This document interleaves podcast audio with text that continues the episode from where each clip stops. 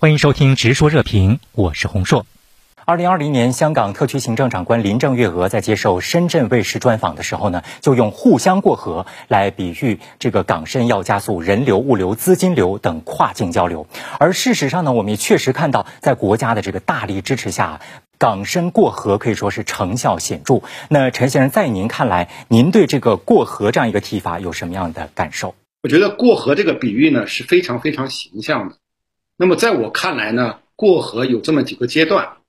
那么第一个阶段呢，是中国内地改革开放之初，深圳刚刚设立特区的阶段。那么在这个阶段呢，这个过河呢，主要是港商过河，那么把香港的资金、技术、产品带到深圳，推动深圳的经济发展。那么第二个阶段呢，是深圳的发展这个积累了一定实力之后。和香港的整个经济实力呢比较持平的一个阶段。那么在这个阶段呢，这个过河呢，那么更多的这个深圳的创新人士啊，这个企业家过河到香港，那么在香港呢进行融资，通过香港呢走向国际市场。第三个阶段呢是现在这个阶段，呃，两地的科技资源进行一个一个嫁接。那么香港的这个这个创新的呃科技研发，那么进入到深圳。在深圳进行孵化啊，转化为商品啊，投投放到这个全球市场。那么另外一个方面呢，这个深圳这方面的这个这个科创的投资呢，跟香港的这个呃科技人员进行结合，支持香港科技人员呢开开发新的产品，这样的一个双向的过河，推动了深港在国际创科中心的建设里面呢，进入到一个新的阶段。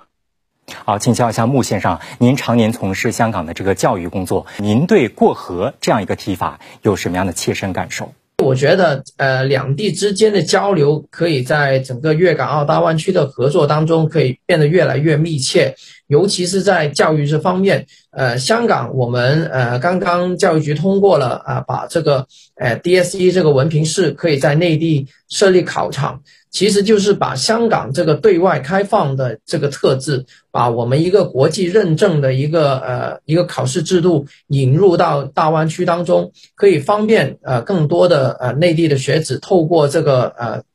呃公开的考试，可以呃得到一个国际认证的一个方式，去到别的地方可以继续去进修或者深造。呃，我觉得这是一个很很好的例子。另外一方面，其实，在疫情当中，我们可以看到，呃，内地的原港的一个资源，包括在这个深圳，呃，跟香港，呃，这个。接接边境的地方，就是在那个河套区域建立了一个方舱医院，这也是深圳帮助香港的一个很好的例子。去年十月，香港特区政府发布北部都会区发展策略，提出了跨境双城三圈发展空间构想。北部都会区对于粤港大湾区建设以及畅通这个国际循环提供了哪些机遇呢？陈先生，北部都会区规划的出台。是香港这么多年以来这个城市发展规划里面的一个重大突破，整个发展模式里面会形成一个整个香港重新经济腾飞、